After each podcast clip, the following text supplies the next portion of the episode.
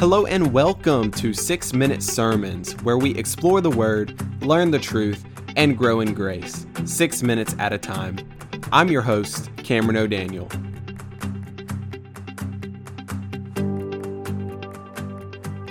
First John chapter 3, verse 6. No one who abides in him keeps on sinning. No one who keeps on sinning has either seen him or known him. So this is the book of First John, and we know that this is from the Apostle John.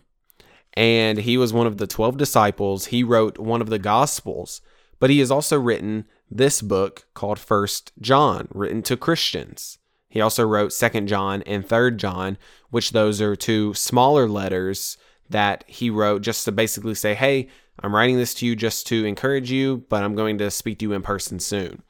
But First John is a longer letter, and there's more content in there that we can dive into and exposit and talk about.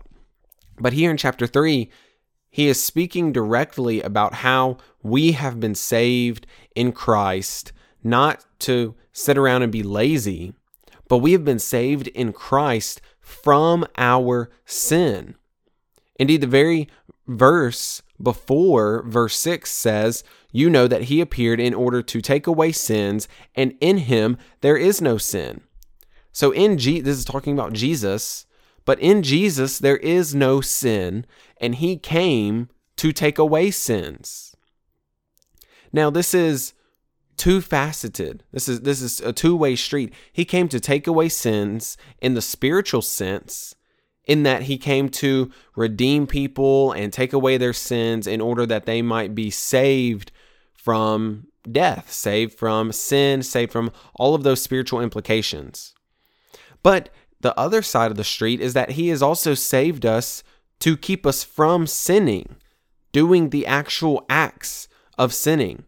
2 Corinthians 5:17 says that we are a new creation. A new creation does not act like the old creation.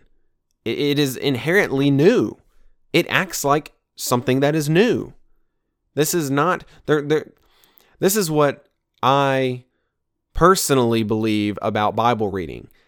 It is very simple if you read it simply. We try to complicate things and over spiritualize things. The Bible is very simple. We, we try to think too deeply about these things when it's very clear that what the Bible is saying is simple. And here is another simple thing in which John is saying. John is saying that no one who abides in him, meaning that no one who is a Christian, no one who is spending time with the Lord, no one who is reading their Bibles daily, no one who is praying daily, no one who is walking according to the Spirit, no one who is abiding in Christ keeps on sinning. They don't keep on sinning. Now, let me clarify this and say that no, you will never be perfect. If you are a Christian listening to this, you will never be perfect. If you are an unbeliever who is listening to listening to this, just know that there is no Christian who is ever perfect or will ever be perfect. So if you're thinking to yourself as an unbeliever, well, all these Christians, they they put themselves on this high pedestal and they appear to be so righteous and holy. Yeah, that, that is self-righteousness and that is a sin. You are recognizing that as an unbeliever. And that that's we need to recognize those things. And we need to come to the realization that no one will ever be perfect, saved or unsaved, Christian or, or unbeliever.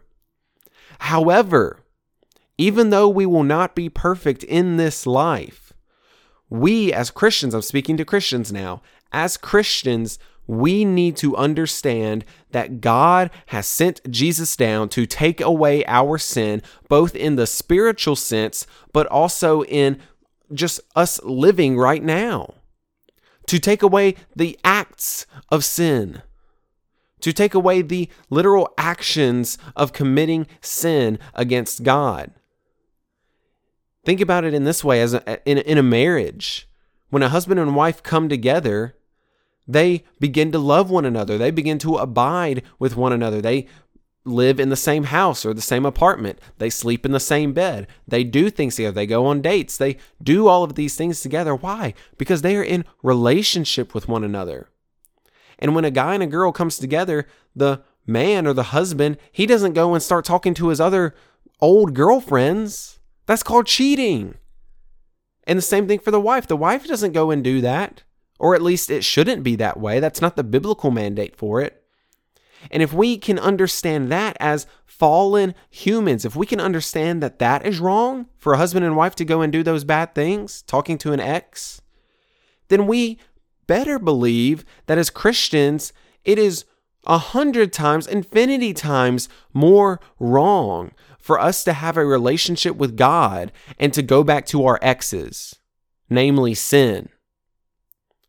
So hear me when I say this that no, we will never be perfect. We will fall and mess up all the time.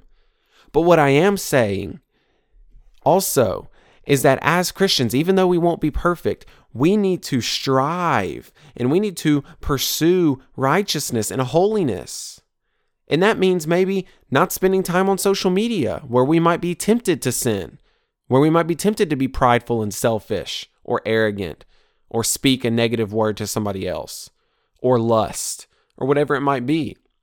We might need to cut people out of our lives. We might need to cut certain activities out of our lives. But this is all for the worth of following Christ.